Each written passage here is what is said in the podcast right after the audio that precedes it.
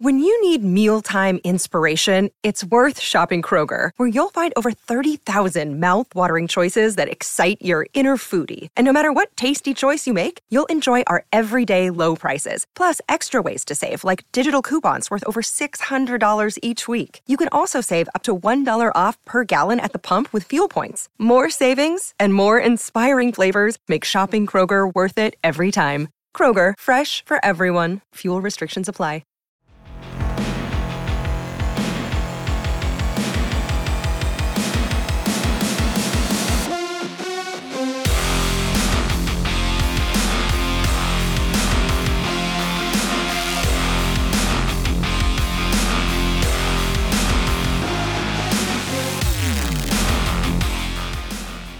What's up, and welcome to another episode of the Grind Line podcast. You're listening to episode 256. I'm your host, Greg. I'm here tonight with Ryan. I am currently dying. We're going to wrap up this really shitty week the Red Wings have had before I pass out or something happens. Ryan, how are you? Because I'm bad. How are you? I mean, if we're not talking about hockey, I'm great. Started a new job this week. It was a long 3 months of being laid off. So I couldn't have asked for much more outside the fact that I am a bit tired just because getting back into the swing of things and orientation overload sucks. But other than that, pretty good. My daughter woke me up at 4:45 this morning because she said, quote, "I'm too hot." I said, "Okay, then uncover and go back to bed." And she goes, "I want you to turn on my fan." So I had to go upstairs to her room at 4:45 in the morning to turn her fan on. So I am also tired. Is she, how old is she? She's 5. Oh, she can get through those. I was going to say, we put those kid-proof knobs on the one side. That's on the inside of the 2.5-year-old's room, so he doesn't come out. But she's allowed to come out and come get us if something's wrong, like if she doesn't feel good or whatever. Yeah, she's past 4:45 is a killer time, man. And today was my last day of work. I'm off starting tomorrow all the way through the 2nd of January. And I actually had to work today. So I worked my last day wrapping everything up, very tired. Yeah. I worked harder than the Detroit Red Wings. I think that is a fair statement. Got it. So we're going to start tonight's show by talking about the NHL roster freeze. The NHL roster freeze is in effect. Well, will be in effect tonight at 11:59 p.m. But by the time you're listening to this, it'll already be in effect. 12:19 at midnight, 11:59 p.m. is when the roster freeze hits. For clarity purposes, it runs through 12:01 a.m.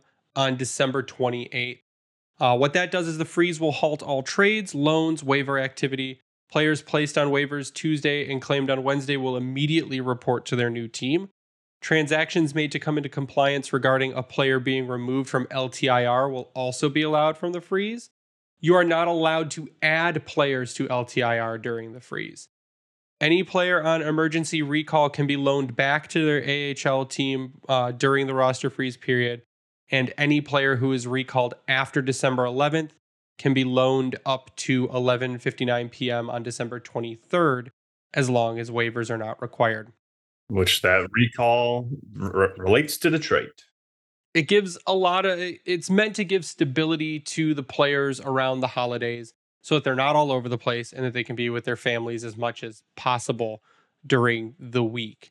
And this happened at literally like the worst time. So, like I said, the Red Wings are garbage. And lately we know that they've won 2 of their last like 6.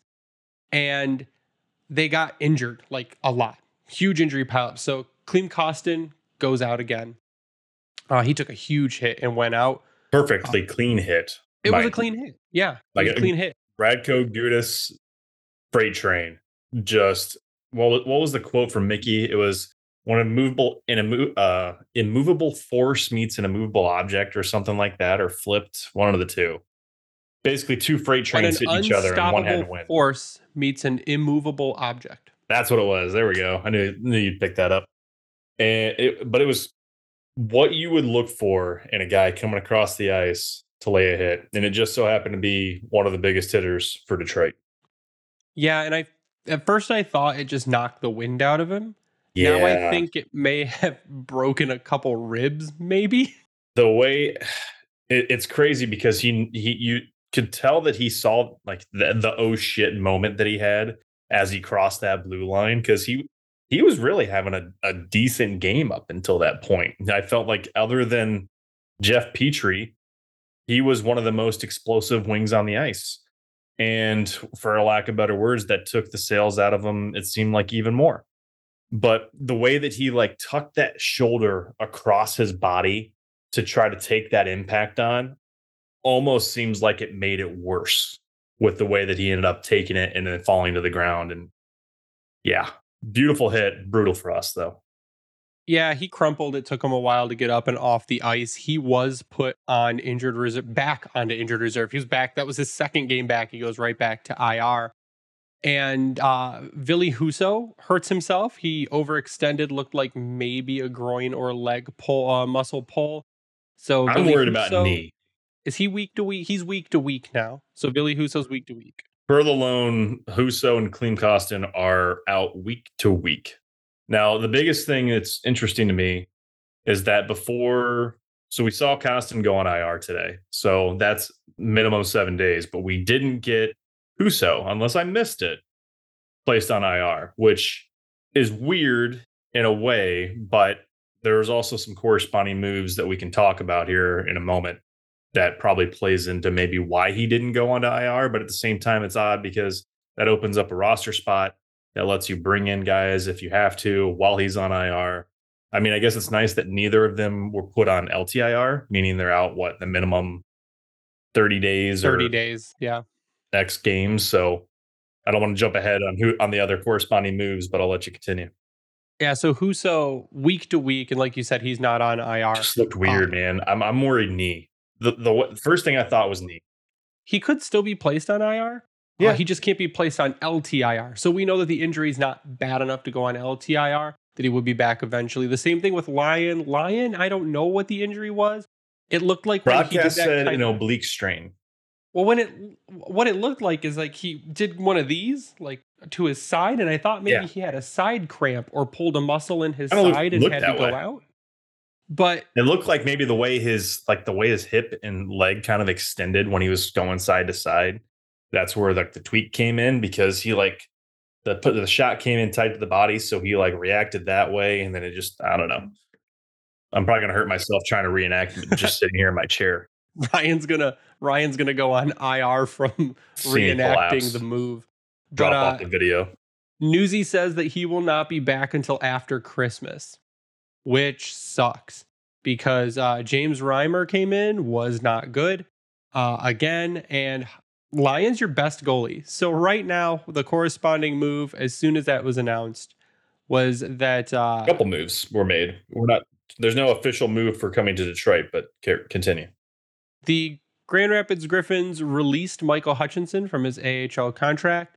The Detroit Red Wings signed Michael Hutchinson to a 1-year, two-way contract for the remainder of the season.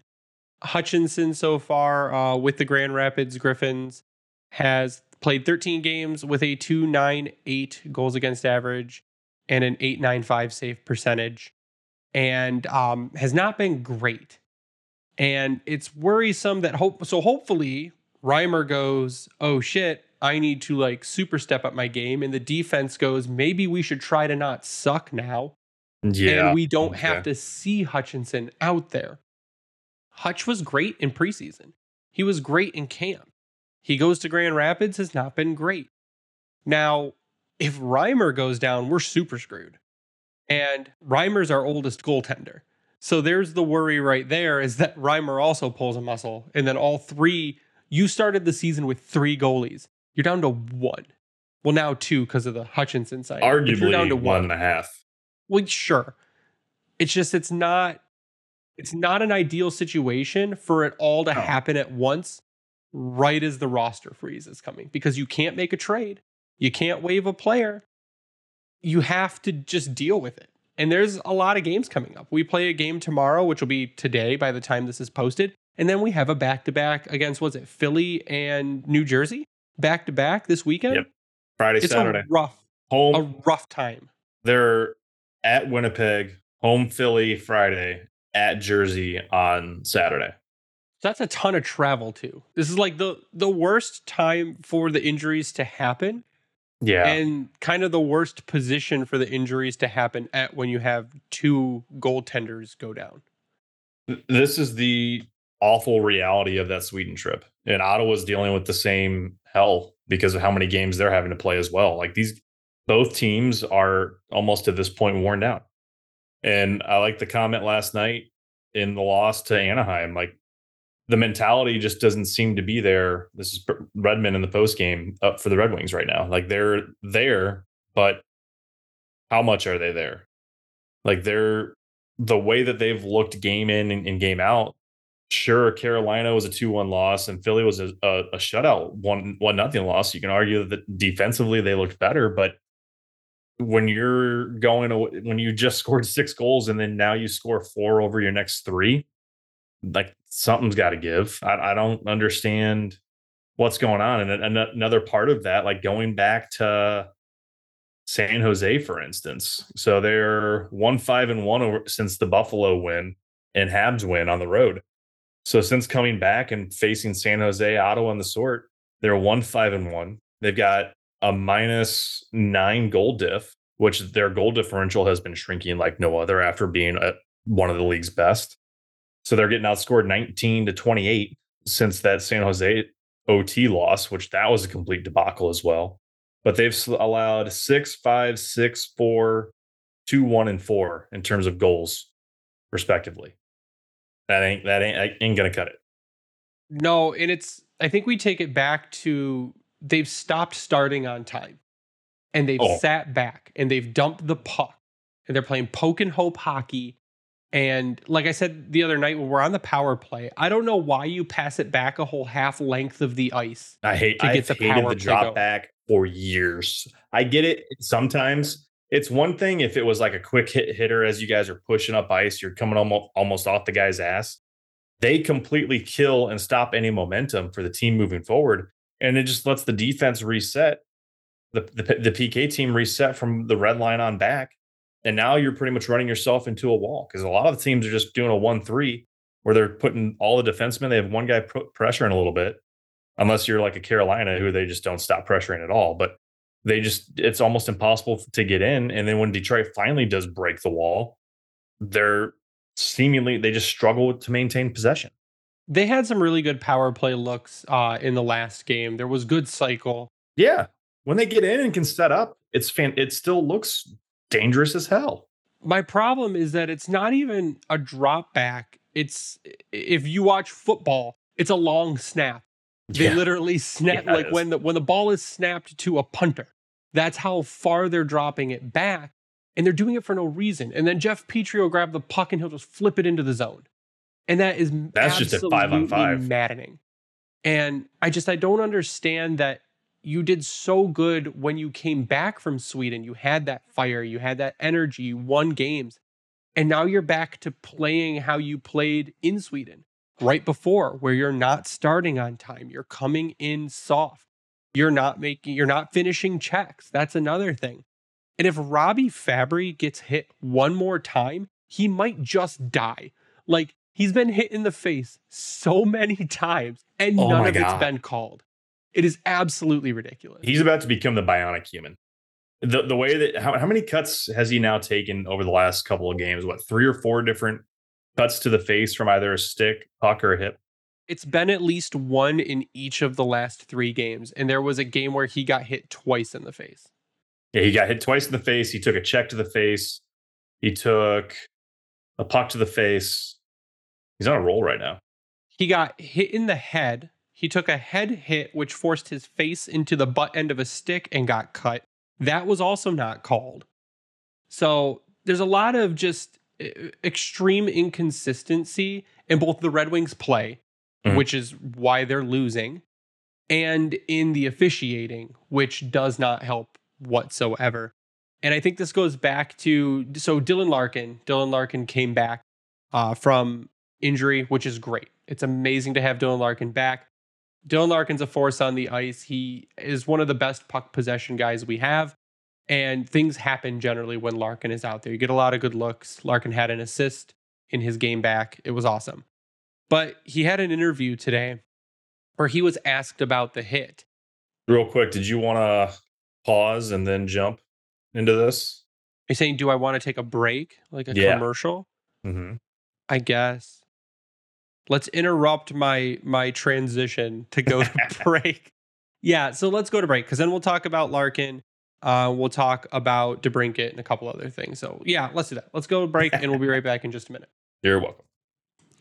Red Wings fans, you can bet the action on the ice with DraftKings Sportsbook. And now that Patrick Kane is in Detroit, those odds might just be getting better. Download the app now and use code THPN. New customers can get $150 instantly in bonus bets for betting just $5 on hockey. That's code THPN only on DraftKings Sportsbook, an official sports betting partner of the NHL. The crown is yours. Bonus bets expire 168 hours after issuance. Gambling problem? Call 1-800-GAMBLER or visit www.1800gambler.net. In New York, call 877-8-HOPENY or text HOPENY. In Connecticut, help is available for problem gambling. Call 888-789-7777 or visit ccpg.org. Please play responsibly on behalf of Boot Hill Casino and Resort. 21 plus, age varies by jurisdiction, void in Ontario. Bonus bets expire 168 hours after issuance. See dkng.com/hockey for eligibility and deposit restrictions, terms, and responsible gaming resources. NHL and the NHL Shield are registered trademarks of National Hockey League. Copyright NHL 2003, all rights reserved. And after that brief commercial break, we are back to talk about, Ryan, Dylan Larkin. You're welcome.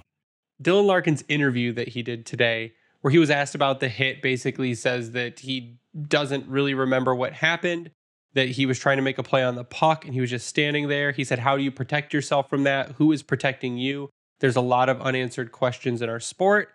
He says the message is being sent from the top, what is safe and what is not, and how to discipline it. There's a lot of questions there, and it's kind of scary as a player. He says that it's eye-opening in the last week what's happened. It's been a trend, and that he's obviously closely attached because he went through something, but he's talked to guys on the team and guys from other teams, and it's hard to feel safe out there. It's hard to know how to protect yourself. And this goes back to George Peros being an absolute joke in the Department of Player Safety and just not taking head hits seriously, not taking things that could end guys' careers seriously. Or dangerous hits, for that matter. No, just hits in general. We're going to fine high sticks and we're going to suspend for high sticks. But when guys are punched in the back of the head, when guys are boarded at 100 miles an hour into the boards, when guys are hit high, we're not going to do anything about it. And Gary Bettman started it all off by basically saying that CTE doesn't happen in the NHL and it's not a problem. So they're going to go with it. They have one of the dirtiest players in NHL history in charge of the Department of Player Safety, which blows my mind. Mm-hmm. And the players are going to have to start speaking out about it, because if the players don't speak out, absolutely nothing is going to change, because the NHLPA is going to have to be the one to do something about it. Like we're getting to the point where there's going to be a player paralyzed and or killed.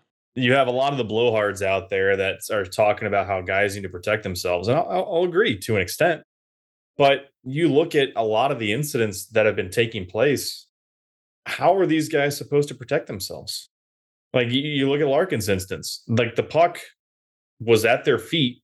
And I like the way that Mickey characterized this in the broadcast, is that they don't respect each other anymore. And you can maybe blame the fact that there's nobody for an enforcer type role anymore, but that's because the game has evolved away from that. And McCarty will say the same thing. They don't respect each other. And a lot of that comes down to, they're just really shooting at the head. They're going high with fists. They're going high with sticks with a complete disregard of what could happen at the end of it. And part of it's the aggression. It's an aggressive game. Got it. That's how things are going to go sometimes. Like, you're going to get heated. Hands are going to get high. You're going to get pissed off. I got it. I got that. But this play with Larkin and Joseph, why are you like, you watch the replay and any which way you try to understand the mindset of Joseph here. I can't for the life of me explain why his fist was going to the back of Larkin's skull. Why is it would have been a cross check if he didn't lose. That happens all the time. Bullshit. A normal hockey play is you're shoving a body, you're going body to body trying to get the guy out. More often than not, we see a bullshit cross check to the middle of the back. Fine, do it. That's probably going to be a 2-minute penalty. Put us on the power play. I'll take it. But when you're like I said, these guys are going up. Why are they going up? Why is the game now evolving to trying to take a dude out? Like you look at several of the hits that took place that weekend. And we touched on this a little bit last week. What is with the now new obsession going into the boards at speed and taking a guy out in the numbers? Like I love watching like guys like Mike Rasmussen. He's an aggressive player. Could he be better about it? Absolutely. But I've noticed several times this year when he's been going hard into the boards in a puck battle or trying to chase a guy down into it, he has been one of the few players in the league that I watch slow down and also grab up on the guy to ride him into the boards. You know what you're supposed to do. Why is that such an anomaly to the boards for so many people at this point? Because that's one way you can basically get away with holding is by not killing the guy. And now you're both going into the boards. Then you release on contact and boom, now you have another puck battle going on. And then you see, who was it? Gudbranson, when he took that boarding from Cousins. And like I said, we talked about this before, but the stupidity behind it is he's boarded. No major penalty was called. I can partly see both ways behind why it wouldn't have, but I lean heavily toward it should have been because it was a dangerous play. You read the rule. That's basically how it is stated. The level of danger, and then it comes up to interpretation. Like you touched on the CTE point, and what's going to happen now is you're going to start seeing like Gudbranson, for instance, he took matters into his own hands. He went and pummeled the shit out of Cousins. He fought him. And people were complaining about that, how players can't take the business into their own hands. Okay, well then call the penalty. Well, that's where we run into the problem, because if the refs aren't going to do it, then the players have to do it themselves. They have to police the game themselves. But the problem is with Gudbranson, when he policed the game himself, they suspended him. Yeah. He got suspended for it. Made the extremely dangerous hit that put Gudbranson into his knees almost headfirst into the boards. Didn't matter for that. No, there was a knee-to-knee with Kyle Connor. Kyle Connor's out 6 to 8 weeks. Where's the supplemental discipline for that? That was a blatant knee-on-knee hit. And they went after Scheifele. Was it Scheifele who from the Jets went after the guy? I don't know. I didn't watch the aftermath of it. But if they're not going to let the players police it themselves, and they're going to punish the players for policing it, then punish the action that started it. Mm-hmm. The refs no longer let players fight, really. They break it up as soon as it starts to happen. So you can't have both sides of the coin. They're trying to have both sides of the coin. They're trying to say, oh, we want the big hits. We want all that. But we don't want retaliation for the big hits. But we're not going to... That's bad. And we're not going to... do anything to the person that did the hit. So, well, let's time out there too, because now we're going down another more annoying path is big hits that are taking place, clean big hits, but that's where you see a line brawl and there's no additional supplemental discipline for that more often than not. On one hand, we've got big hits. Like I'm happy that there was no fight. I mean, no one on Detroit other than Kostin would have fought Gudas anyway after that type of hit, but those are the hits you want to see. It sucks that Kostin got hurt, but it was a clean hit. You watched Gudas the way he came in. He was tight. He never left his feet. He went right through the body all day. More often than not, though, depending on the team, that leads to an immediate fight. Those are the ones that piss you off more. Especially if your name's Brady Tkachuk. Oh, God. Yeah. So it's... I don't know what the simple fix is other than... The simple fix is for DOPS to do their fucking job. And enforce the boarding penalty. The way that it's written, all these are penalties and then some. And especially and they all state if it leads to an injury in some fashion. If it leads to injury, it can be escalated up in terms of either a 4-minute or a game misconduct or five in a game, I mean. But now I think the rule that if what happened leads to an injury can't affect like the Department of Player Safety ruling, I think that's bullshit. Yeah, absolutely. I think that if someone punches someone in the back of the head and they're out, they have an injury and they miss games, that should factor into the Department of Player Safety's ruling because they went out there and injured a person. Like, that doesn't make sense. No, it doesn't. I'm glad I bookmarked this after a while, but here's Rule 41, boarding. This is just the first part of it. There's multiple levels to it, but the baseline, boarding, quote, a boarding penalty shall be imposed on any player who checks or pushes a defenseless opponent in such a manner that causes the opponent to hit or impact the boards violently or dangerously. The severity of the penalty, based upon the impact with the boards, shall be at the discretion of the referee.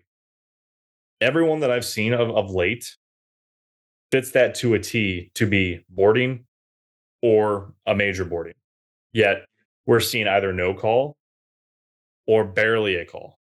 And usually the calls are coming after a retaliation that takes place. Well, what we're seeing is, and what we've seen all season, is that the discretion of the refs is awful. Mm-hmm. They've had absolutely awful discretion. Refs that are standing directly in front of penalties are not the ones calling the penalty.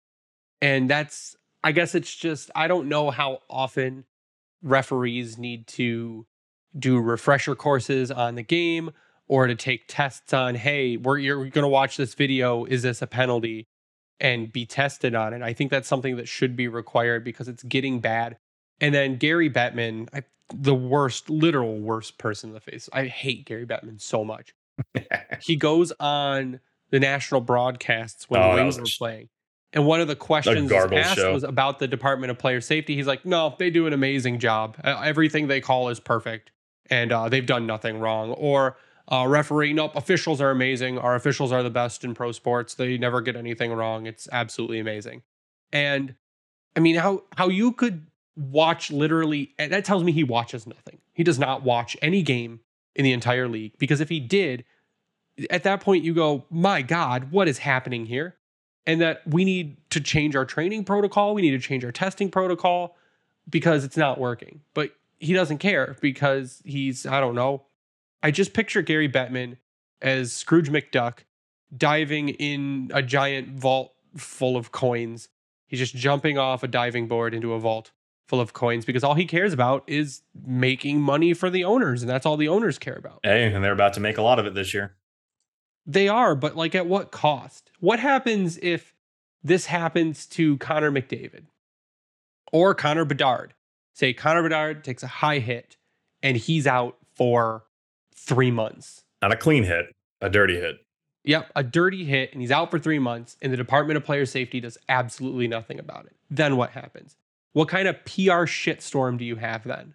Because that's what you're waiting for. I mean, it's already a PR shitstorm. I mean, there's the fact that there's so many X accounts, Twitter accounts out there now that are specifically calling out officiating tells you everything you need to know. Not to say that they haven't been there for a while, but with the bullshit from the NFL and the NHL has just put them on a pedestal of you're terrible. It's not, you're getting called out every single day. It's getting louder. That's what's happening. That's a good way to put it. That's why you look at Major League Baseball, that it's one of the most pure games because of what you have in the field. More often than not, you don't need to have intervention for it, but they've brought in instant replay. Now they're inching ever so close to bringing in automatic strike zones. And it's only because you want things to be done right.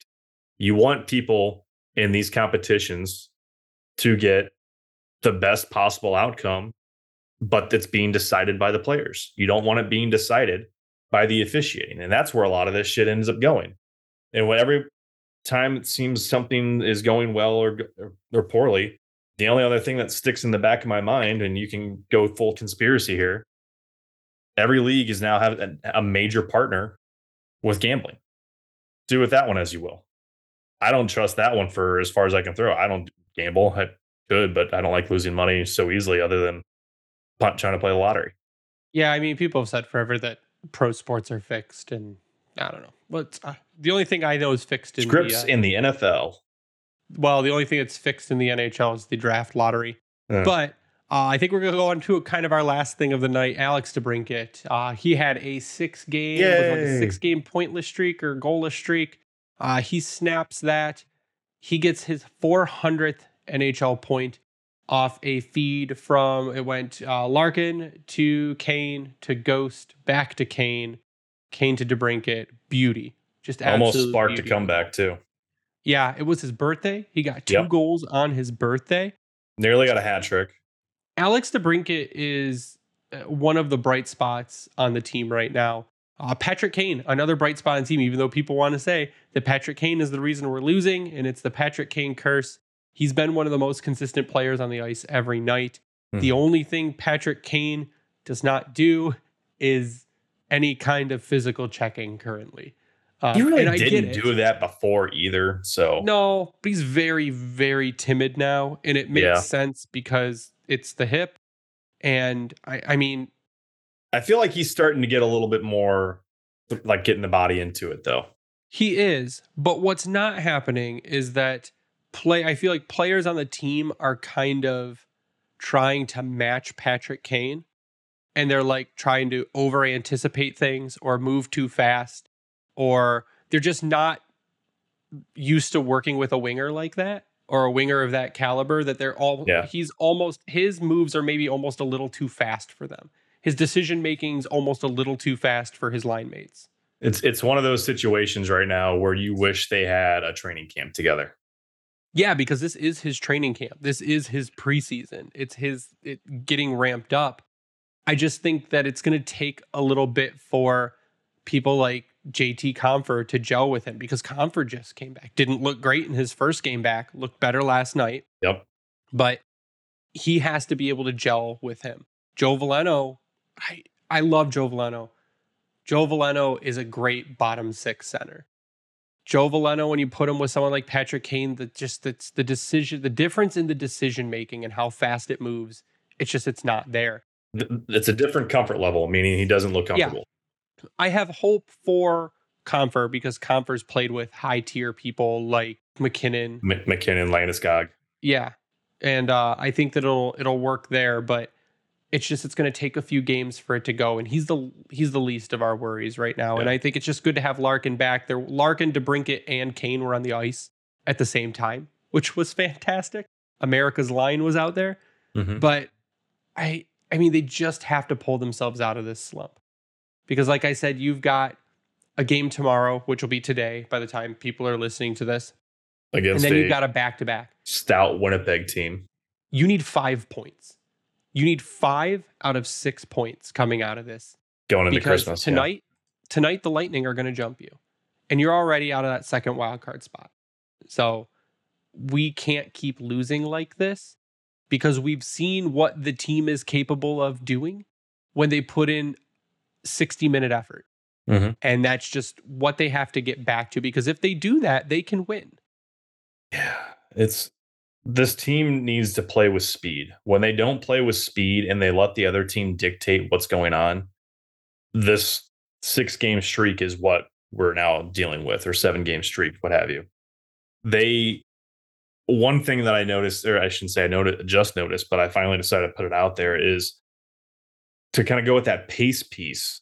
Have you noticed how much these guys like to hold on to a puck when they recover it along the boards by themselves?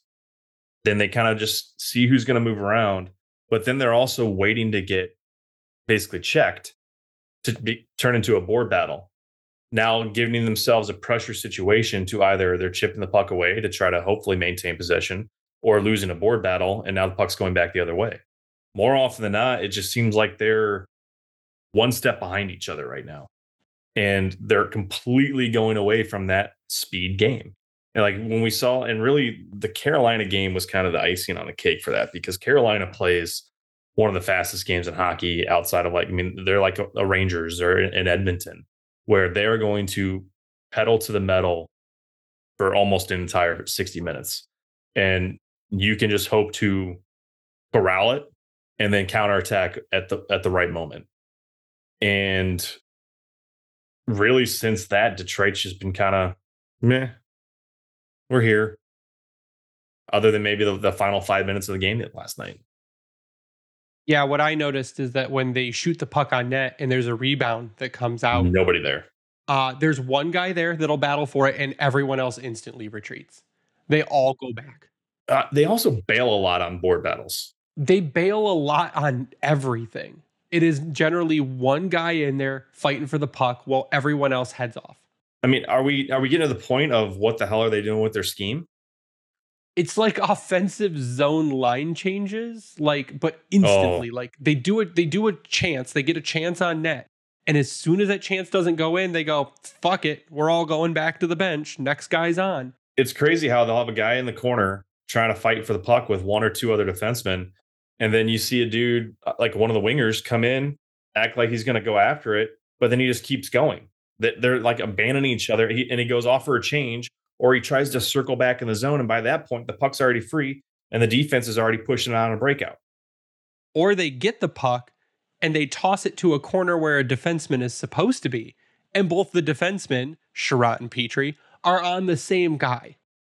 And there's no one at the corner to get the puck. It's consistent miscues that just show that they're not playing together, or that they're not all working in the system, and it's guys that are trying to do things by themselves. And we've talked about this before too, and it wasn't this bad because they were overcoming it and adjusting in the game. Right now, they're not doing those things. And what's crazy is that going back to the game from last night, Andrew Kopp, easily the new Franz Nielsen at this point with the way that he's been kind of looking out there, other than the fact that Nielsen could win more faceoff draws if you really needed it. Early in that game yesterday, he was back to his usual BS. I got the puck. Oh, it's hot. I'm going to dump it. I'm chipping it away. Try to get it to somebody. Hey, you go get it. He started actually stepping up in the third period. And what was he doing? He was holding on to the puck. He was driving along the edge. He was pushing around behind the net. He is a guy, for whatever reason, likes to try to get it to everybody. I get it. He is a setup guy. He's like a Valtteri Filppula. And if we can see more of what I noticed in the third period yesterday, Andrew Kopp can be one. Now fit your top two center role. If he continues with his usual, no, I don't really, I'm just going to chip the puck down around the boards or chip it away. Like he does it all the time in the defensive zone too. And we're not even going to talk about the defensive struggles of the team because it's going to drive me up a wall. But if he would actually work on maintaining that possession, guys swarm him. And that's where he actually can be effective, because he's a great setup guy. We just aren't seeing that right now. And we're not seeing it from a lot of guys, from what their potential could be, because like we said, they're reaching, they're poking. They're trying to. They're not moving their feet to go attack the puck. They're being too passive. Yes, they're playing passive hockey. And Raymond did not have a good game last night, and he was doing a lot of that stuff. But unless you're scoring 6-7 a game like you were before now, you can't play passive hockey. You need to be consistently active. Consistently, you cannot play defensive, one, because your defense has sucked. Mm-hmm. And two, because you need to score a bunch before you can do that, and you're not doing that. So I think that what we need out of the Red Wings coming up in the next three games is just 60 minutes of actual hockey. Start on time, play aggressive, run it up like you know you can run it up. Jake Wallman's gotta come off the top pair. I mean, I would put Ghost up there with Seider. Ghost and Seider should be your top pair. Yeah. I would put Määttä with Wallman, or I would put Sherratt with Wallman, and I would throw my bottom pair would be probably Petrie and whoever else. So I think Määttä with Wallman would be good, because we talked about this before, and really last year a lot. What we saw Hronek do with Määttä, it unleashes, it balances him, if you will. It's a balance. Yeah. I think that would be a great pairing, because right now him and Mo, the communication's not there. They're not gelling. Like it's just a struggle bus, and they're both trying to, I don't want to say make up for one another, but they're both trying to force offense. They don't trust what they're trying to do. They don't trust the skill that they have right now. Like Mo's really struggled, I think, almost more than Wallman to an extent. And they need something new. I don't want to say limit their minutes, because who do you give it to at this point? I mean, Ghost and Määttä, you can give more to, but no, just refresh the pair. Justin Hall has been terrible, so he's not getting more minutes.